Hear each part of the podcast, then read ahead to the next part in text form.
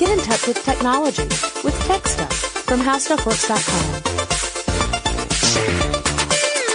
Hey there and welcome to Tech Stuff. I'm your host, Jonathan Strickland, and today joining me virtually in the studio is a dear friend of mine, an awesome YouTuber, an amazing podcaster, someone I genuinely admire and uh, who gives amazing hugs. Shannon Morse, thank you for coming back to the show. Hi, how are you, Jonathan? I'm doing great. How are you? I'm awesome. Yeah, thank you so much for having me on. This is a great show and I love listening to it, so I'm super happy to be on. Yeah, excellent. Now this is of course the the second time we've had you on, so uh, I will work very hard to to increase that number. I want to at least get us up to double digits. Um, I'm okay with this. But uh, I, I, got Shannon on the show specifically to talk about an area that she talks about a lot, uh, the the realm of hacking, and specifically, I wanted to do uh, kind of an episode about how do hacker, how do you make money, how do you make a career out of hacking, and uh, and really to frame this conversation, I think one of the most important things to do is to sort of define your terms. And as it turns out, the term hacker is is actually a very broad term that can apply to a lot of different things, and not all of them are that nefarious, evil, infiltrate a system and steal all the corporate secrets kind of approach to hacking that Hollywood often presents, right? Right, exactly. I actually ask this question to a lot of people, especially when I first meet them, since I'm so closely affiliated with a lot of the InfoSec community. Uh, I want to surround myself with positive people. So you'll notice with the hacker definition, you can either get a very negative vibe from somebody or a very positive vibe. Oftentimes with the negative vibe, you'll get somebody who says, oh, that's the person who stole my credit card data when I went to a restaurant the other day. But mm-hmm. on the mm-hmm. positive side, you'll get somebody that says, oh, they're the kind of people that will like break something apart and then put it back together in a way that it wasn't supposed to be put back together to make it do something cool. And that's a, a hack in in yeah. mainstream. Uh, so that's the way I see it. I see hackers as being people who um, reverse engineer different software, different hardware. It could just be a bicycle, for example, and put mm-hmm. it back mm-hmm. together in a way to make it harder, better, faster, and stronger. Ah, nice. The old Daft Punk approach. of course. Yeah, I agree entirely. Uh, the, the original term hacker was really all about people who have almost an insatiable curiosity to learn how stuff works. Oddly enough, I share that quality, having worked at how stuff works for a decade. Uh, but yeah, to understand how it works and then to make stuff do things it wasn't necessarily intended to do. Not for nefarious purposes necessarily, although that could clearly be an application, but just for curiosity's sake, can, can I take the, these elements that are meant to do this one thing and do something completely transformative with it, whether it is hardware or software? And we've seen some really cool stuff come out of that. I mean, I would argue that a lot of the things you see in the cosplay world and the steampunk world, those are all taking elements of hacking.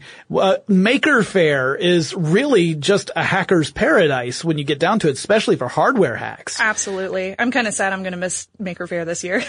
I haven't been to one yet. I've been to a small one here in Atlanta, a very, a very uh, modest Maker Faire. I, everyone there was great and passionate and intelligent, but it was, you know, a much smaller scale than something you would see in the Bay Area. Yeah. Uh, but, but that's the kind of thing that hacker means to me. Now that being said, in this episode, we're really going to be focusing on uh, on sort of the computer oriented, really the software side of hacking, uh, and a large part of it's going to be on the the the bad guy, the naughty bits, as I call it in our notes about hacking. Uh, simply to talk about what are the ways that hackers cause, or the malicious hackers cause problems.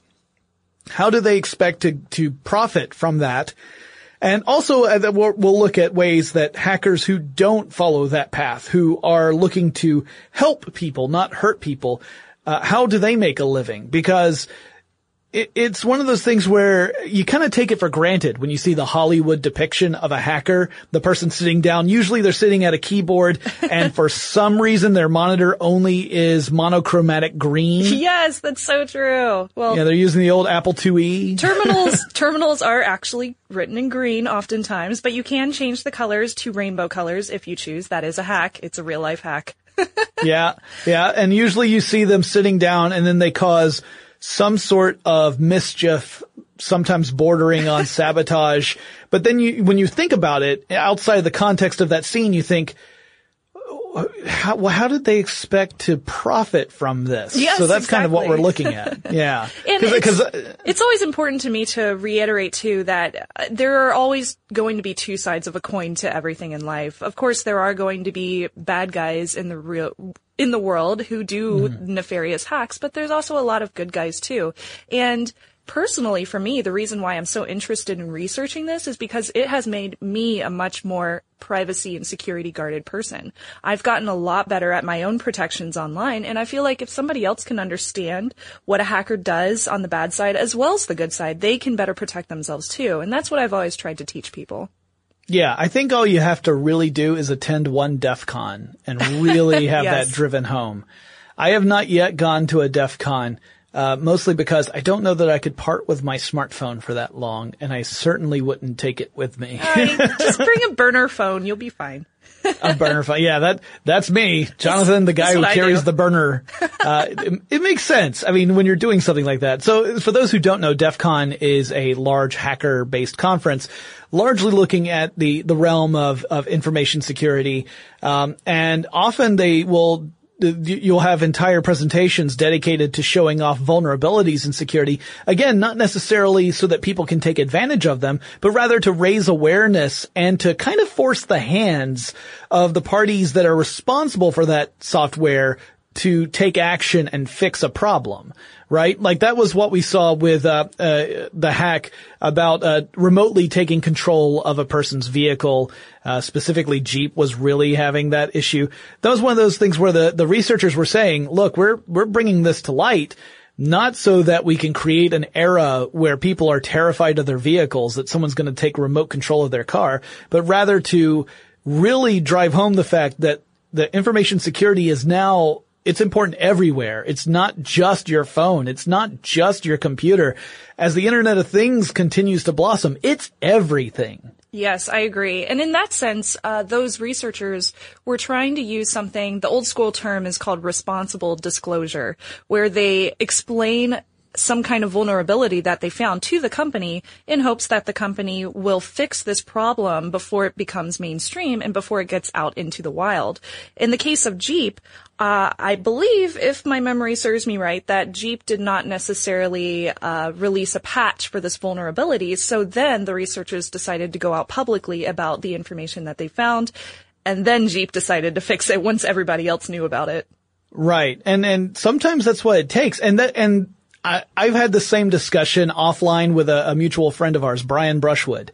Uh, Brian is a stage magician. He has a show called Scam School. It's all about social engineering.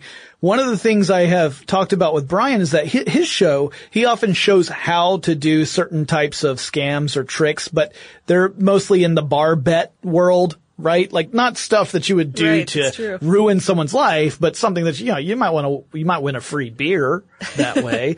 Totally But, uh, used some of those myself. yeah, and, and he showed off. He had an episode where he showed off uh, this guy who had, had was demonstrating a well-known vulnerability of a popular bike lock that has been off the market for a couple of years because of this vulnerability. But that particular vulnerability meant that you could use a regular plastic pen, remove the pen part of the pen, use the casing, and jam that into the lock and pop the lock open. Oh, that's horrible. Right. And so people were complaining in the comments. They were saying, you're, you're, you're publicizing this vulnerability. And I said, guess what? The bad guys already know about this vulnerability. What they're doing is publicizing it to a public that might be still vulnerable to it so that they don't fall victim. Yep. And that to me is a very important part of hackers across the board. They, they serve a very important purpose to alert folks to potential dangers before it gets too late. Yeah, absolutely. And and you're those hackers are the people that are generally working to make a better world for consumers, a better a better private and secure world for consumers. But then of course on the other hand are the baddies.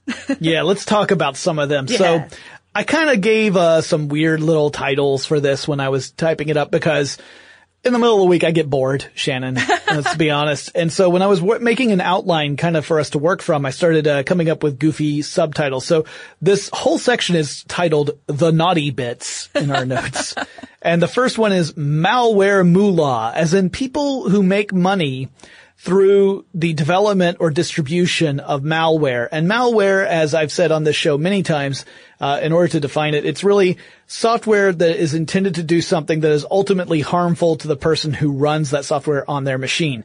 Uh, it it covers a wide array of different subcategories. Like, uh, you know, this is the sort of term that we normally would have in the old days just called a computer virus. But computer virus is a very specific thing, and malware covers more stuff than just viruses. Also, oh, yeah. worms and all sorts of stuff. Yeah, there's there's malware for Java and Flash. If you still have Flash installed, I highly recommend that you uninstall it if you don't need it. There's yeah. malware for browsers. There's malware for advertisements online for sponsors that you'll see like on on different websites. Uh, that was a very recent problem that a lot of news publications had uh, with. Yeah, big name news publications. Oh yeah, so that was a big one.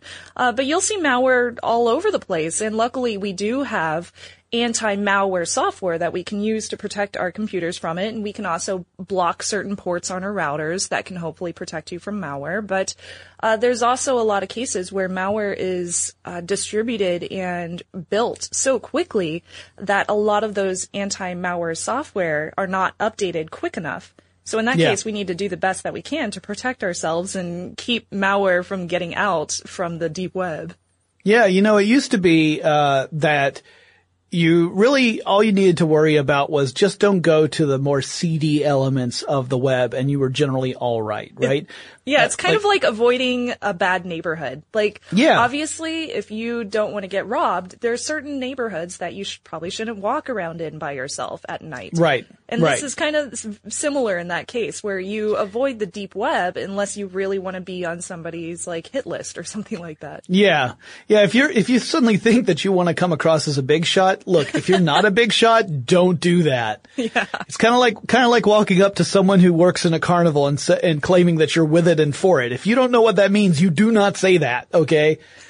I think I just gave terrible advice to an entire population of listeners. Oh, that was great. Um, yeah, don't, don't, don't talk to carnies unless you are one. All right. So, uh, uh, and I love you, carnies. I love you all. Uh, so the, the thing that we're getting across though is that today, that's not as big a guarantee as it used to be, right? Like right. 10 years ago, you'd say, look, just be careful. Don't download unusual files. Don't, don't run a file that's linked, uh, in your email without checking it out first. Don't, don't, you know, be careful opening up emails from things that you don't recognize. Be careful with PDF files. Be careful with stuff that, that especially unsolicited stuff that has come to you because that raises the chances that something hinky is going on. It doesn't necessarily mean it's definitely a problem, but it's potentially a problem, and it's better to be safe than sorry. Uh, make sure you have good an, uh, antivirus software on your computer. Make sure you have a nice strong firewall. All of these kind of things. Those used to be pretty good at keeping 99% of the malware away from you if you were being uh, a fairly responsible netizen. They still These days help. it's they definitely help. These days, these days the attacks are, are sometimes getting, like in the case of uh, the advertisements on news sites, these are attacks that are going through avenues that you want at one point would have considered perfectly safe. Right. Uh, not that it's happening all the time, but the fact that it can happen tells you that it requires a, an, an, extra level of vigilance beyond what we used to say was was sufficient. Yeah, absolutely. Uh, data collection for a lot of this malware is extremely, uh, it, it's high sensitive in the fact that a user's data can get so much money on the on the deep web, so Yeah. much money. Really, particularly a collection of user data. Yes. That's where the big money is, right? I, I did an episode once where uh, we tried to break down how much is your personal information worth, It's like really, ten bucks. yeah, it really depends. It depends upon what information you're talking about, like how extensive is that profile on a person. But yeah, it's not much in the grand scheme of things. Like to you, it's worth a lot, right? You as a person, Shannon, Right, you as a yeah. person, that information is worth a lot of money to you yeah, absolutely. because it's who you are. To someone else, it's worth pennies on the dollar, really, Yep. depending upon, depending upon the amount of information.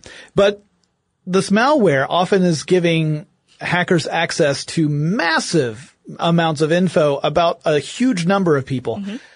And in numbers, there is more value and that's where they will sell that. Sometimes they sell it to companies that are just interested in getting information so that they can do targeted advertising. So it might be that the ultimate use of your information isn't as bad as it could be. It Yeah. just means you're going to get some ads. Um, but still not fun to think about and to think that, you know, now these companies have access to information about you that you probably would rather they not have, particularly in targeted advertising. The famous story about Target when they started sending ads to a young lady that were Yes. related to pregnancy. Yep. And then Yeah. her dad got really, really ticked off about it, but it turned out the little girl was pregnant. Yeah, and that it was uh, it was because the algorithms had picked up through her search habits that she was uh, pregnant based upon the search terms she was putting in, and so they proactively sent her some coupons for pregnancy related items. The dad got very upset. Then the dad ended up apologizing to Target, saying that he was unaware at the time of the full situation. Well, in that case, it was search algorithms. It mm-hmm. wasn't a hacker who had gained access to stuff and then sold it. But there are other cases where that does happen. Yeah, absolutely. Where, you know, just a database of info. And a lot of times they will release this malware in something that's called an exploit kit. So generally these exploit kits are like a batch of similar malware that will work across several different platforms. So that whether that's several different types of software like Java and Flash or several different browsers, it could be mm-hmm. several different operating systems too. So you might see an exploit kit that works on Linux uh, 1404, but also works on Windows uh, XP up through 8 or something like that. Right. And what's crazy is that when you start looking at, uh, I mean, this is one of the things that hackers do, right? They'll look at operating systems and what the market penetration is for those systems because Yes. that, that's, that shows you where your target rich environment is, right? So if you have Windows 7, guess what? You are prime target for, for malware because that is by far the largest, um, that, that, uh, that has the greatest market share of any operating system right now. Yep. Windows XP still, it's number three. Oh, Windows yeah, XP is number used. three and it has not been supported by Win, for, by Microsoft for two years. Th- This, by the way, bad thing if you want to be really secure with your, your computer information. You don't want to be using an operating system that no longer gets support from the company that made it. No, you don't. Um, because, because that means no vulnerabilities will be patched from that moment forward. You're pretty much on your own. You have gone into the dark forest and you forgot to bring your flashlight. It's pretty dangerous. Um, one of the things that you kind of uh, that, that I think uh, leads in from what you were saying before with these exploit kits. One of the most terrifying aspects of this type of malware and, and the fact that, that people can use it for, uh, nefarious purposes and monetary gain is that you also have a population of people who don't even understand how the malware works. They Oh, don't yeah. even, script kiddies is what I'm getting at. Uh, script kiddies, that's the term we use for people who are uh, they're benefiting from the the work that hackers have done. Hackers are the ones who are actually putting together the software. They're the ones who have identified the vulnerability and then exploited it in some way. Script kiddies are the ones who essentially they're given a set of skeleton keys and they didn't make the skeleton keys. They're just using them. Um, and it's scary because you don't need a level of expertise. You, you might think, oh, well, I'm kind of safe from hackers because how many people are actually hackers? How many people really know how this system works? Well, you, you don't have to really know how the system works if you have a tool that exploits a vulnerability. Oh, absolutely. Although I, I really hate the word script kiddie. I will put it out there because I feel like if you're interested in information security and if you're interested in becoming a good hacker, then you do start somewhere. And everybody is going to start with the easy tools that are out there and that are available for free. Uh, for example, one thing that I learned how to use a couple years back was this tool called Wireshark. It easily lets you see everything that's happening on your wireless network, or you can use it for um, any computers that are on your on your network, like behind your router. So you can see everything that's going on, and you don't necessarily have to learn or understand what's going on behind it to be able to read what's on your screen happening right in front of you. Uh, I think it's really important though for people who might be called script kiddies to look at it as being beneficial in that they can grow from that process. They can Sure. start from being a beginner and say, okay, well, I need to understand the theory now. I can move on from being a script kiddie, quote unquote, to becoming somebody who is an expert in some kind of information security out there. Yeah, I when I think of the term script kiddie, in my mind, it's a ver- it's a subset of the people that typically get labeled as such. Yeah. That subset being people who have little to no interest in actually learning how to hack or program. Uh, people who want a very, qu- uh, very fast track way to gain either a reputation by being the person who took down a system by whatever means, or by making a whole lot of money really fast Yeah. for relatively little effort. Those are the ones I specifically think of when I think of Script Kiddie. But you are absolutely right. You have to start somewhere Yeah, if you're interested I think in of this it stuff. as I'm kind of defensive with that because I I was called a script kiddie when I first started up started off learning about hacking and information security. Uh, people would be like, "Oh, she's she's just a script kiddie," and I'd be like, "Well, I actually want to understand the theory. I want to learn how to program. I want to learn how Right. to code." I'm no longer called that because. I have learned how to write certain kinds of code. I have learned how to program. I can make my Arduino do whatever I want. So at this point in my stage, I've surpassed that moment of being a noob and I've gone on to learning things and being able to uh, understand specific tasks and get them to do what I want them to do without finding tutorials online. Yeah. so now I make my own tutorials. See, now that's nice because when I started at uh, How Stuff Works, they called me that weird bald guy, and today they still do. So some labels just stick, is what I'm saying. So yeah, so so that kind of covers the the malware approach. Uh, people can make money through malware either by selling your information. Um, they might do so by uh, another method, which uh, kind of leads into this idea of ransomware. So this would be malware, yeah. specific type of mal- malware that um, locks down your machine in some way so that you can no longer access it. And then you essentially get a message saying, Hey, if you want, if you want your data back, if you want access to your data, if you want to be able to do all this stuff and you want our hands out of your business, then you're going to have to pay us some moolah, some yeah. money. Yeah. So basically what happens with ransomware is, uh, it, it is just like you said, a type of malware that gets uh, distributed in, in one way, shape or form onto somebody's computer and it ends up encrypting their data. It could be a whole hard drive. It could be a folder of data. It's some kind of important data they, that they have sitting on their computer. Uh, and in many cases, a thief, the hacker, will ask them in an email or maybe a unencrypted text document that's now surreptitiously on their computer out of nowhere to send them a certain amount of bitcoins and they tell them how to set up a bitcoin wallet so that they can send the bitcoins to them for them to get a passcode to unlock their encrypted data. Now the weird part is they already own this data. It's on their own hard drive. It could be anything from like kids' photos. It could be tax documents, but in any case, it's going to be some kind of important information that people don't want to lose because it might be years and years of information that's just on that computer. So of course people are going to send them bitcoins and I think last I checked a bitcoin was a few hundred bucks. So it ends up being quite a bit of money that they have to send Yeah. to get their information unlocked. Yeah, and this is uh this is the type of malware when we were talking about the um the advertising that was uh, targeting people through massive news sites. If I'm not mistaken, it was specifically ransomware. It was the kind of stuff that was encrypting users. Uh, uh, uh, yeah. Yeah, so it wasn't just malware; it was ransomware that was uh, infecting computers. Because malware can do other stuff too, right? It can it can create something like a, a backdoor access. Oh, yeah. So so a hacker shell. can yeah. Hackers can take control of your machine or just monitor what you're doing, Mm-hmm. even if they don't want to take control. They can put in key loggers so they can see what all your passwords are. Um, so you might want to think about using things like a, a really good password manager. Oh, yeah. um, that's what I use, and and I love mine. Me too. Uh, yeah. So the things where you don't have to type the password in, so you don't have to worry about keyloggers picking up on that kind of stuff.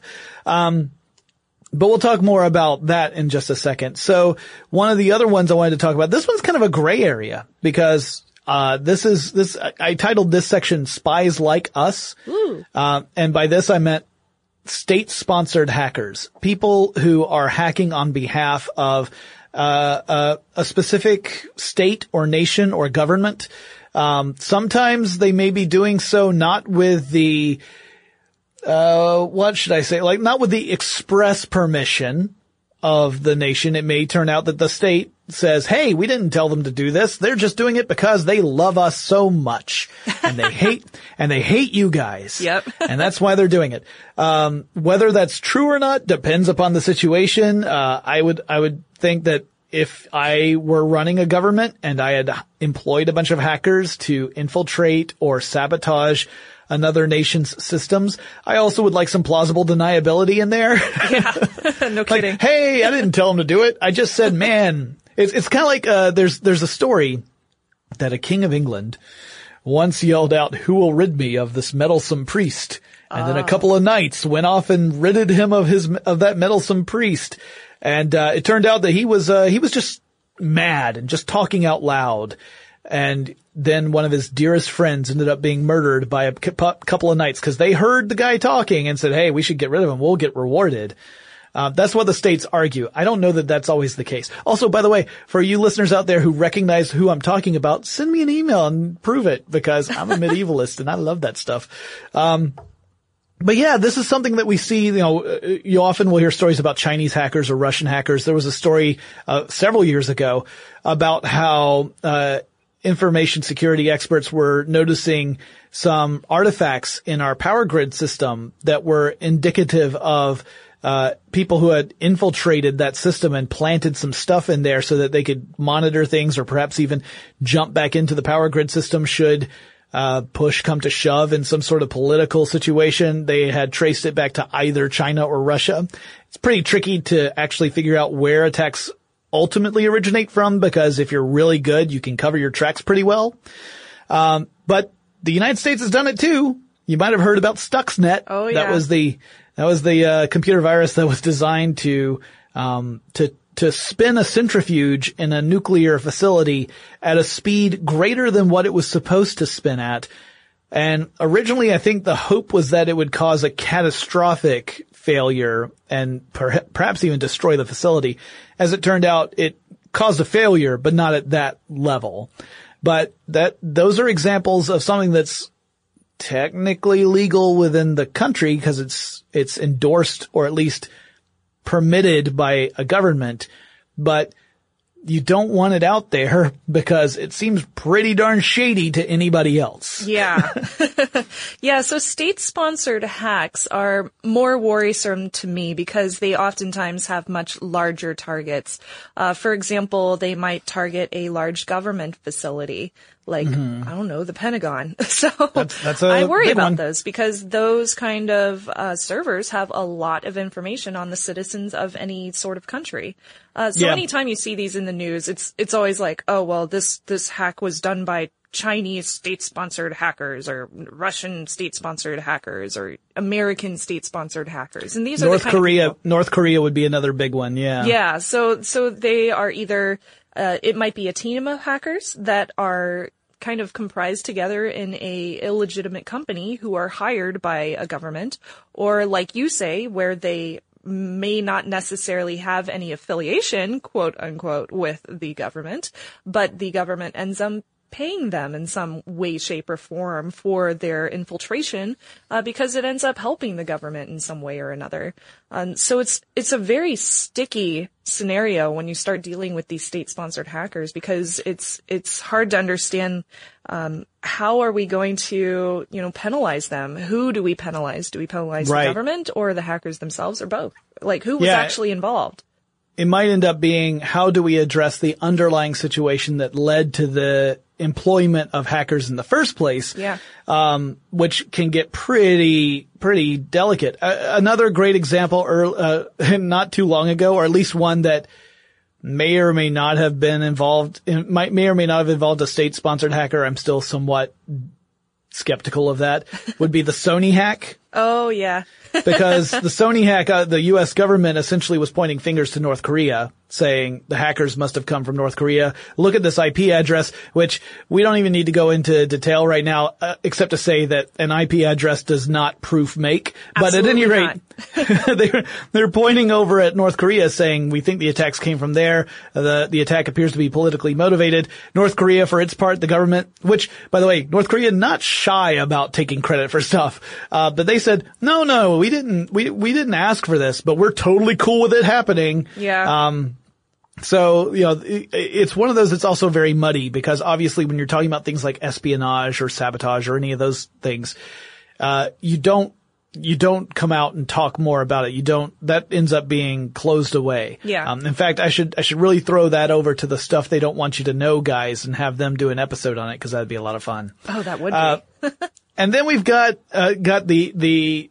traditional, you know, at least I would argue the traditional concept of a hacker from the Hollywood perspective, the black hats. The, the these ones the that are wearing the hoodies and they're sitting at a keyboard and they're typing really fast on a green and black screen. They're And they hunched have- over. Yes, They've got like, got some junk food, uh, a bags of junk food around them. Yeah. It's always, always a guy. male, and they have a ton of different windows popping up on their computer really, really fast, so you can't make out anything that's happening. It's Yeah. entirely not true. That's not Right. how it works. It's actually a somewhat slow process to get, um, uh, basically to get reconnaissance and to get into any kind of network. Uh, the only things I've done, of course, are completely legal. I've had Sure. authorization by everybody who I have um, tested my my abilities on.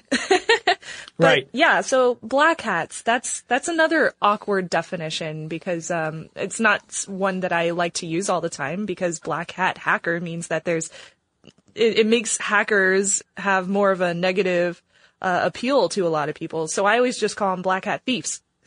yeah, no, that's a great way of putting it because uh, typically you'll see things like um, uh, the idea of infiltrating a system in order to steal information, perhaps to sell it to someone else or to hold, hold it against the party that you've stolen it from. Um, you know, so it might be extortion as opposed to uh, to to stealing and selling. Uh, also, we should go ahead and point out uh, something else that I'll, I'll talk about in a future episode, but I, and I've mentioned it in previous ones too.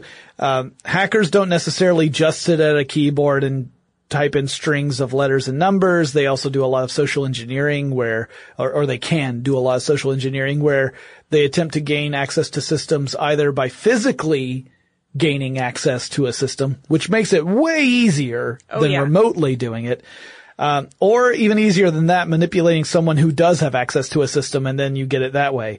Um, and it's surprisingly easy to do if employees have not been educated on how to spot that and avoid it. Yeah, properly training your your your employees at your place of work is really important when it comes to social engineering. And Yeah. it is incredibly easy to do social engineering, especially when you are a female. I would imagine so. It turns out also, uh, if you are dressed as the stereotypical IT guy and you are there to Oh, yeah. quote unquote upgrade someone's machine, really easy to get access to that machine. Yeah, I've seen People are so stuff. eager. Yeah. Yeah, and obviously, like social engineering completely depends upon identifying and then exploiting a person's vulnerability. Mm-hmm. And typically speaking, like greed, lust, those are two big ones that are exploitable and that the people who are really good at social engineering know that and they're very good at, at leveraging that. Just as knowing what sort of uh, vulnerabilities typically show up within code, within within programs, Right. you you need to know what vulnerabilities show up in people. So Um, true. And uh, I also I had a little thing on here about botnet masters. Really, what uh, in this I was thinking about the people who are using malware to get that backdoor access to machines, to get uh, to get that administrative control over a wide array. Sometimes we call it a botnet. Sometimes we call it a zombie army of Yeah. uh, of user computers, and then utilizing that to do stuff like uh, uh, distributed denial of service attacks, so or DDoS attacks, where you are uh, directing an army essentially to coordinate an attack against a, an identified target. Sometimes this is done just to cause problems. I mean, obviously, if you've ever had issues logging into like a gaming network, Xbox Live has had this happen. PlayStation has had this happen where people who are disenchanted with the service for one reason or another, or they just want to do it for the lulls, uh, specifically around holiday times. That's a Yeah. big, that's a big target time to attack something like Xbox Live. They'll direct a ton of traffic to break down servers so servers can't respond to legitimate traffic because they're too busy responding to a bunch of fake traffic essentially. I'm, I'm oversimplifying, but this is a basic DDoS attack. It is. It's such a mean thing to do to those little kids during Christmas time. Just turn off their Xboxes so that they Yeah. can't log in and they can't play their games. So mean. They just got one. Yeah. Yeah. I think break my heart. Gosh, it's poor a, little it's a jerk move. It's a jerk move. Don't do Yeah. it. I love the uh, definition, or I love the, the, the term zombie for botnets because that's exactly what it is, where you have Yeah. a, you have a zero, a patient zero, and that would be the first computer. They end up biting a few more computers, and those ones end up getting infected with the same exact infection that patient zero had. And then those ones end up biting 10 each. So you end up with thousands upon thousands of these computers that each have the same exact infection. And they all end up uh, perpetrating the same exact vulnerability on whatever their target might be. Yeah. And then ultimately you end up with a situation where Negan is standing there with a baseball bat and you don't know whose head he's going to cave in.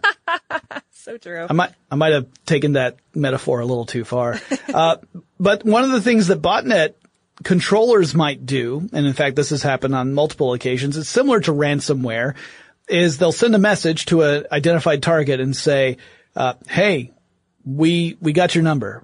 We're going to come after you. Unless you pay us a certain amount of money, Yep. um, we will unleash the dogs of war on your servers and you will be unable to do business. And there have been cases where businesses have folded to this kind of pressure, where they have in fact paid to do this because I believe a uh, hospital ended up doing that. Yes, yes, it was. Yeah, I, I I've seen a few cases of particularly malicious and odious acts against things like hospitals. Uh, there was one year when I was participating in a charity for children's hospitals, and the charity was targeted in the middle of the event. And for about three hours, they were offline trying to deal with that. That's horrible. Um, yeah, it's and, in that case, it wasn't a it wasn't an attack in an effort to get money. I don't think. I think it was just someone being truly an awful human being. Uh, but we have seen cases of people trying to do this in order to extort money. So you're probably noticing some trends here: extortion, stealing, uh, you know, holding things for ransom. This idea of making sure that uh, that people are are spending money for out of fear or out of a need to get back uh, and and have access to something that belongs to them. These are all terrible, terrible motivations to make money, and as such, as such terrible motivations, you might think, well, wait a minute, how are they actually like? How are they getting paid? How is this money transfer happening? Because you would think anything that would be traceable would end up being somewhat problematic. You've got a trail that leads back to you as a person, then pretty soon law enforcement's going to get involved, or at least the IRS. So, so how, Shannon, do hackers, how do they get the money? So there's probably some ways that I don't even know about yet, but the ones that I can think of would be uh, trading of high value data. So that's a pretty big one where, uh, say a hacker collects a whole bunch of really, really high value data like your social security number, your credit card accounts, your banking account, tons of information, and they decide to go onto a deep web forum, sell it, and then, or, or trade it for something else of high value. For example, a gift card. You they could ask for people to give them a ton of gift cards that are like you know 25 or 50 dollars each. And then use those gift cards at a retailer who is easily vulnerable to some kind of gift card scam and in that sense they would be able to make some kind of money back through those gift cards and that trade of that high value uh, data that they stole from whoever it might be whatever company Another way would be bitcoins. Now that's probably the most obvious one, of course, because bitcoins are very, very hard to track. Yes, they are traceable in some circumstances, depending on what kind of wallet you use. Uh, but in a lot of circumstances, the bitcoins will trade uh, wallets so many times that it'll be somewhat impossible to find out where it actually came from, where it actually started. Yeah, it's kind of interesting because every single Bitcoin contains with it a record of every transaction, but that does not mean that the parties involved are actually identifiable. Yeah, exactly. It, really is. Um, it's it's actually data that's used in order to allow for the mining of further bitcoins. It's a really fascinating process, but. But one of the things that attracts people to bitcoins is this idea of being able to spend them uh, anonymously and be able to purchase things uh, whether legal or illegal without it being traced back to that person. Uh, Right. You often will hear about things like, you know, the old Silk Road where you could purchase all sorts of stuff, including illegal drugs or other materials, sometimes weapons, that kind of stuff. Um, and you could do it through bitcoins and people felt a high level of confidence because it was not a state-backed currency. It was this independent cryptocurrency that allowed them that uh, that freedom and had real value because people want the bitcoins. If no one wanted the bitcoins, they wouldn't be worth anything. Right. And Bitcoins have actually been pretty steady, uh, last time I checked. So their value has been pretty decent in late days, in recent days. So, Yeah. so I completely understand why a hacker would want to be paid in Bitcoins. It makes sense. Yeah. Yeah. There's also the old, uh, the old deal of, uh, putting the money into the, the washing machine, right? That's how money laundering works, right? Right. Yes. Money laundering. So that was something that I learned about way back in the day when I worked at a bank of all places, uh, which also got me really interested in security before I started podcasting. Uh, but money laundering, it's very easy for somebody to go online, be able to sell this high value data, uh, get some bitcoins or it might be some other form of, uh, uh, currency and then be able to resell that money or be able to trade a product to get real money, real cash at one point or another. But basically it's, it's, um, ch- exchanging the hands that hold that money so many times that again, it's very hard to trace. Yeah, and it's it's hard to determine that the the original source of that money was anything remotely illegal. Right. And then uh, depending on again, if you're if you're a state sponsored hacker, you're probably just drawing a salary or or Oh, you're yeah. doing contract work, so you're actually getting paid. You getting a Like, paycheck. Yeah, you, You got get benefits. taxed. yeah, you're Yeah, paid. you get you're- taxed, so you, you got money withdrawn from your paycheck to Yeah. handle to support the government while you are subverting other governments. and then it looks completely legitimate. So that's a really easy way for somebody to do something that might be very, uh, very bad in a Yeah. sense. So, because they are, they do have to pay the IRS. They do get a tax refund every year. They do have an employer. So it looks completely normal for them to be receiving a paycheck for whatever work this might be. Yeah. So the nice thing is there aren't just quote unquote bad guys out there doing all this kind of, work with computers, with, uh, hacking, with, uh, discovering vulnerabilities. There are plenty of people, as, as you mentioned earlier, Shannon, who are doing this in order to help others, uh, either to make systems more secure or to inform people of how these kind of attacks happen so that they can be better prepared to defend themselves. So let's talk about some of them. Um, of course, if you have black hat hackers, right, you got the bad guys. You gotta have, you, gotta must have the white hat. white hat. Yep, Yeah. white hat hackers. yeah, these are the uh, these are the the the noble bounty hunter characters of those westerns, the ones who, you know, they've seen things, but but deep down they have a heart of gold. Well, not all of them, but No, no. a lot of a lot of my friends are uh, considered white hat hackers. They're the people who either they work for a company that specializes in security. So uh, a lot of my friends work for these companies who will be contracted with big brands, go into their networks, and then find out what the vulnerabilities are and fix them, or they will give them a report and tell them how to fix that fix it in the future. Uh, They make a lot of money a lot of them don't like it because they have uh, specific amounts of vulnerabilities or specific time frames set that they have to get this work done. And a lot of times hacking takes a lot of time. It takes a lot of information, uh, reconnaissance. So a lot of my friends don't necessarily appreciate having to be under these time constraints with these big brands. Well, particularly since you figure the bad guys aren't under any particular time constraints. Exactly. So th- the bad guys have tons of time to find these vulnerabilities while the white hacks are under the stress of these time constraints to get the work done so that they make their bosses happy. Uh, Yeah. In this sense, a lot of my, a lot of people that I know have created their own security companies because of this fault in the generic nature of having uh, these security companies. So they said, you know, I'm tired of having to deal with these constraints that my boss has given me. I'm just going to open my own security company and we're going to do it even better because we won't give ourselves those time constraints. We'll give us ourselves several months to find all the vulnerabilities that we absolutely can. And then we'll write a report and we'll fix it. And, uh, those are the ones that I would definitely work with if I had to hire a security company. Yeah, because they're the ones who are going to use the exact same kind of methodologies Right. that bad guys are going to use. And if, if you want to really be secure, you want the people to throw everything they can at your system so that you can find out, are you actually secure? If you're not, what do you need to do to address it?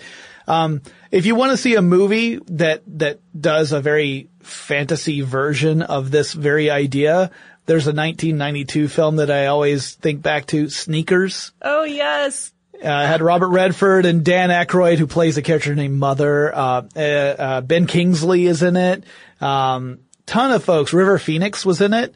Um, and it's a, it's a movie about a group of kind of almost like outcasts who have grouped together to form a company that they specifically do this. They try to infiltrate a company in order to test its security, not to uh, exploit it, but rather to tell the company, hey, uh, here's how we got in. Here's how someone else could get in. So you need to plug this vulnerability, that kind of thing. Right. Um, and then of course they get involved in all sorts of shenanigans.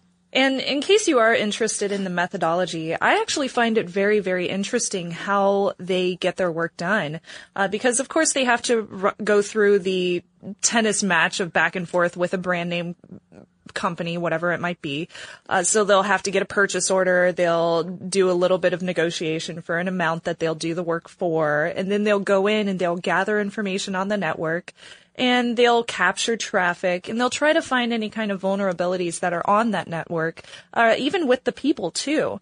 For example, they could use social engineering to get into the server rack uh, physically, or they could get into a network that doesn't necessarily have a very good password on it. Uh, They could email clients that work there that are employed at the brand name company with I don't know, malware ridden PDFs, for example. Uh, Sure, And they yeah. could use wireless attacks. They could do war driving from the parking lot if they wanted to.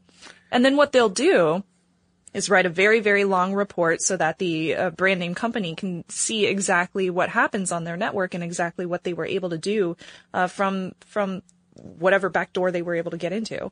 It's Yeah. really interesting how how well they're able to put everything together, uh, and in turn, hopefully, save this company in the long run thousands and thousands of dollars. Yeah, yeah. I mean, this is the whole, uh, security has always been a tick-tock approach, right? You've got the tick, which is where someone has identified a way of exploiting a system. And then the talk is where you find a way to correct that, that vulnerability. The tick is the next time someone's found a vulnerability. Uh, you're always going to have that, right? Unless someone somehow designs the absolute perfect system, which as far as we know is an impossibility. Yeah, that's impossible. Yeah, because for one thing, if people are involved, there's no such thing as a perfect system. Yeah, right? it's it's always a battle, and I love my video games, so I love a battle. But Yeah, it's well, and also to be a it- battle. it, it also drives other other industries though, because we'll see things like the artificial intelligence industry improve as a result of this security battle between hackers and uh, the infosec experts who are trying to make sure to they are protecting systems. Yeah. And as a result, we're, we're getting information that can be used in other areas, which is phenomenal. Like I remember, here's a simple one. It's, it's, as far as security goes, this is as low level as it gets, but the CAPTCHA system.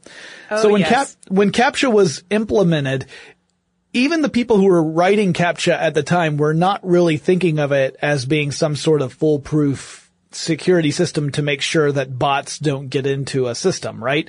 They weren't thinking, oh, now only human beings can get access. And if you don't know what a CAPTCHA is, anytime you get, you're filling out a thing and you get a little uh, picture of something and it says, uh, tell, you know, write down the word or numbers that are in this picture or even to a point of, uh, identify the pictures in this sequence that have this particular feature, like identify all the pictures that have a lake in it or something like that. That's a simply, that's simply a version of catch, CAPTCHA. Um, the people who made it, they actually said our goal was really to help push artificial intelligence because we created a system where programmers or hackers had to start coming up with uh, computer programs that could identify the same things that we humans can identify. And in turn, that means now we've got software that pushes forward artificial intelligence. Now, right. granted, that also means you have to improve the system you had designed to keep bots out in the first place. So again, it goes to that tick-tock, but there's an added benefit beyond someone being able to rem- to automatically access systems and build, you know, dozens and dozens of fake profiles on Facebook or whatever it might be. whatever that might be. yeah. Yeah. And, and keep in mind, like, like we've been saying here, I mean, any, any system's security is only as strong as its weakest link. Uh, that weakest and link. And the weakest might, link is pretty much always people. That's the big one, right? But I mean, I've I've read stories about a hacker get, gaining access to a system because there was an overall security system that was really robust for the main company, but then they had a little branch office and the branch office didn't have that crazy amount of security, but was still on the same network. I think I read about that story too. so, I mean, these are, these are things like if you identify a potential point of weakness, that's now suddenly the, you know, it's, it's like a, a bank vault. If the bank vault has an enormous door with huge locks on it, uh, that you have to get through. Oh, but it also has a back door, just for convenience right. sake. You're gonna aim for the back door. so, but there are other ways that that hackers can uh, can make a legitimate living that don't even involve testing security systems. It might involve education. Yeah, absolutely. So education is, I guess what you would say I fall into, that kind of yeah. category. And while I, I don't necessarily like to call myself a hacker because I know so many experts in the field who are much more knowledgeable than I am, I'm, I'm quite a intermediate, I would say. Uh, mm-hmm. but I, I love to teach and I love to give tutorials online. So I give tutorials on YouTube.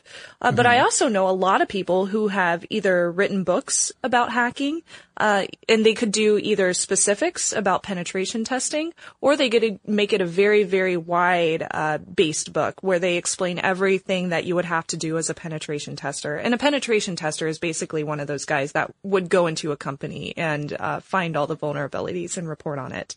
Mm-hmm. Uh, you would also have companies that administer certifications. So a lot of, I'm sure a lot of your, your, um, listeners probably know that you have to get certifications to get a lot of, uh, uh, to get into a lot of the fields with computer security and even just, you know, computer networking too. Sure. There's a lot of certs for those and they're very, very expensive. So a lot of companies just administer their certifications or they will have you take classes for a period of time until you actually take the test and get certified. Uh, but that ends up being a really good thing to put on your resume for a lot of companies uh, whenever mm-hmm. you do intend to get a job in uh, network security. And then lastly, we have the publishers. So that's the YouTubers, the, that's the people that make podcasts, that's the people that um, might be creating other forms of entertainment that not only educate but also entertain their users and their listeners so that mm-hmm. they get excited about being a part of information security. Uh, and right. that's what I like to do. I like to teach people in a way that makes it exciting. So I do a lot of hands-on stuff. I, I make I make jokes and I explain things in a very natural light. And it helps it helps again foster that desire to learn how things work. Yes, right? That, it does. Uh, so again, that, that same fascination, like if you were ever a kid that took apart a watch or a radio or some other piece of equipment because you really wanted to know what's the magic that makes this thing do what it does, uh, hackers have that. I mean, that's the, that's, I, Yeah. that's the defining quality in my mind of a hacker is ultimately it's someone who is fascinated with the way something works. Uh, we've largely been focusing on software, but that is just as legitimate as any hardware hack. It's the idea of how does this, it might not even just be the software, it might be a full system. Like how does this system work? What are all the interlocking parts? How do they communicate with each other? Uh, I know, just had a random memory from when I was uh, younger and in school. I took apart my first iPod because I had no clue how it worked, and I was very curious about what what the interior of it was. Yeah. So I just I took it apart. I couldn't put it back together, so I was not a hacker in any sense. But we, um, it was we, really fun. for for an article I was writing, we got a first edition launch day Nintendo 3DS, and it was my job to disassemble it and take photos of all the pieces. So first I took a picture of it whole and shared it online on Twitter and said, look what I have. And everyone got excited. and then by the end of it, I had a little, I had a little black cauldron at my desk oh. that was left over from a Halloween thing. And then I put all the different pieces, cause there was no way this thing was going back together after I took it apart. For one thing, Nintendo is pretty careful about sealing stuff in such a way that it's not meant to come apart. So, Yeah. um, so you have to use a little force in some cases in order to get to stuff. And then I showed a picture. I'm like, I'm like, look what I did to the thing I got oh. today. and you made the entire internet cry. yeah. Although ultimately, I think the 3DS, most people were like, oh, whatever. but at the time when it was brand new, people were freaking out. And of course, there's, there's also another role for, for hackers out there. It may not be a steady gig, but we are seeing more and more of the Hollywood productions out there actually talk Yeah. with people in the industry so that the depictions that we're getting are more accurately reflecting what really happens. Mr. Robot is probably the, the example that immediately leaps to my mind. And that it's, it's a show that tries very hard to take a more realistic approach to, to the world of hacking as opposed to, um, you type in three passwords, the third one gets you in, and then you're navigating through a vector graphics 3D dungeon and you encounter a skull and crossbones. That's not how hacking works. Sounds like you were talking about hackers. Hack the planet! So, I'm, I'm, I might should- have been. I should mention too with education, uh, just to bring it back a bit. Professors, I didn't leave you guys out. I'm sorry. I love you guys. You are the reason why I'm here now. If I didn't take my computer courses in college with my professors, I would not be doing what I'm doing now. So professors are like at the top of that education list because Oh, sure. and you can take a lot of computer security courses in college and sometimes in high schools if you're lucky. Uh, but yeah, technical assistants. So technical assistants are people that will come on board with a Hollywood movie or a TV show or what have you, and they will explain to the network how the hacking actually happens. So mm-hmm. I know a few. Uh, they will they'll come to some of their hacker friends, or they will be a hacker themselves, and they will say, "Okay, uh, th- in this season, I know that they want to do X, Y, and Z on camera, and I need to make it look legitimate." So they will come up with the script. They will come up with the hack and the actual keyboard commands that the actor has to type in on camera so that they are actually doing legitimate hacks. So that way they're not only making it look cool for a wider audience because an audience is actually going to see how a hack works, but they're also getting that credibility with the infosec community too. So Right. Mr. Robot is huge with the infosec community because it, it is legitimate. Like I've watched several of those episodes and I've seen a lot of the hacks that they do. They've even used some of our Hak5 products on the show and they're actually using legit hacks and it is so much fun to see it on TV and see them get so many good reviews from a wider consumer audience because it makes me feel like many more people are getting interested in InfoSec because they see what's happening on camera and they see that this is actually how you do it. Yeah, it's nice to see it go beyond uh, the the niche that I would argue uh, infosec and hacking has largely inhabited for the past three decades. Right. Yeah. The people who had been interested when it first started, it was essentially your hobbyists. Uh, and often those hobbyists were isolated individuals. Uh, you got to the phone phreaking days where there was a little bit of a, uh, a, small subculture of people who were interested in hacking the telephone system using all sorts of stuff, including a whistle from Captain Crunch. Uh, you had uh, you had the the early hack days where people were just trying to create interesting programs for their computers or to see Yeah. how some of the programs that were coming out how did those work. Um, but it was largely a tiny slice of the folks who were even aware of personal computers and and even that group was still a tiny slice of the overall population.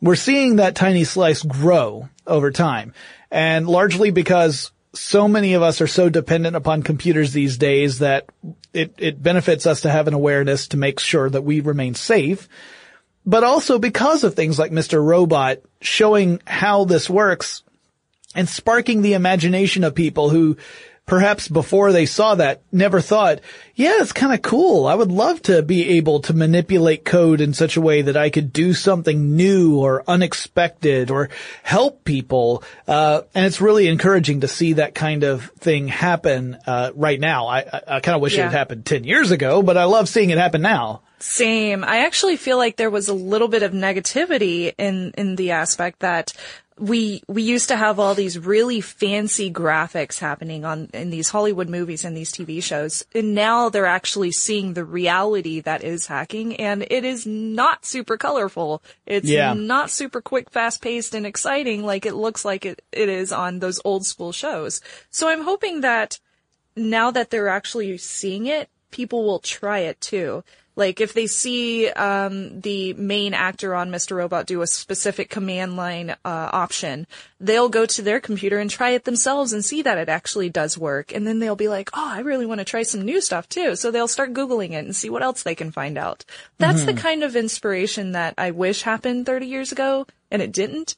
Yeah. So I I want to see more of that now, and I'm really happy that, for example, Mr. Robot has done a great job with it. Yeah, it's it's and you uh, not to not to poop all over Hollywood because I do loves my Hollywoods, but uh, but it is it and it, it, to understand where they were coming from, they were trying to find a way to create a, an exciting visual depiction of something that doesn't necessarily necessarily lend itself to that Right. in order for to create a dramatic effect. So I, I get it. It's very similar to the way Hollywood uh, portrayed virtual reality back in the 90s, way before virtual reality was ready for public consumption. And it's what largely killed VR for a decade. Before uh, various video game systems started to make the very the components cheap enough for people to play in that space again, and now we're on the verge of another VR revolution the same sort of thing is true of hacking. Like, how do you show hacking in a way that gets across what is happening to an audience and makes it interesting? I think largely you have to do that through really good writing of your characters. And once you Yes. do that, then everything else follows. I think if if you can show that the characters in a movie or in a TV show are actually real people that have real relationships, they have real jobs and real lives, and they have hobbies outside of just hacking, you can really you can start to relate to that character Right. in a very real sense in the fact that hey, they are humans too because Yeah. hackers are people too. That was actually a documentary. Nice. Yeah. Because again, when, when you're, when you're thinking about it in the abstract, you're really, it, it becomes that us versus them mentality where Right. by, by its very nature, it's dehumanizing. Uh, but that's probably a topic for a show that's not about technology, so I will just leave it be. Shannon Morse, thank you so much for joining me today. Please let everyone know where they can find all of your stuff. Jonathan Strickland, thank you so much. Yeah, it was a little, it was a little, Kirk. it was a little laden. Yeah. Yeah, I've been watching Star Trek lately. Oh, way, way too much Star Trek. So you can find me. Um, the most direct path is on Twitter. I'm at Snubs, and that's S N U B S. And then my shows uh, specifically are TekThing over at tekthing.com and Hak5 over at hak5.org. Yeah, so go check those shows out. They are awesome. Uh, Shannon and her co-hosts are all awesome. I gotta I'm get cooler. Darren. I gotta get Darren on the show. Yeah, no, you are cooler, but someday I gotta get Darren on the show. Um, I don't think Darren and I have ever, I think we may have been on one of Tom Merritt's shows at the same time, but otherwise I don't think we've ever done a show together. At any rate, yeah, no, it's crazy, right? I've known him forever. We're gonna make that happen. Let's, let's do that. Let's do that. So guys, if you have any thoughts on this subject or you have any requests for future episodes or you got questions, comments, that kind of thing, let me know. Send me an email. That address is techstuff at howstuffworks.com or drop me a line on social media. You can find me on Twitter and Facebook with the handle techstuffhsw. Thank you so much for joining us and I'll talk to you again really soon. For more on this and thousands of other topics, visit howstuffworks.com.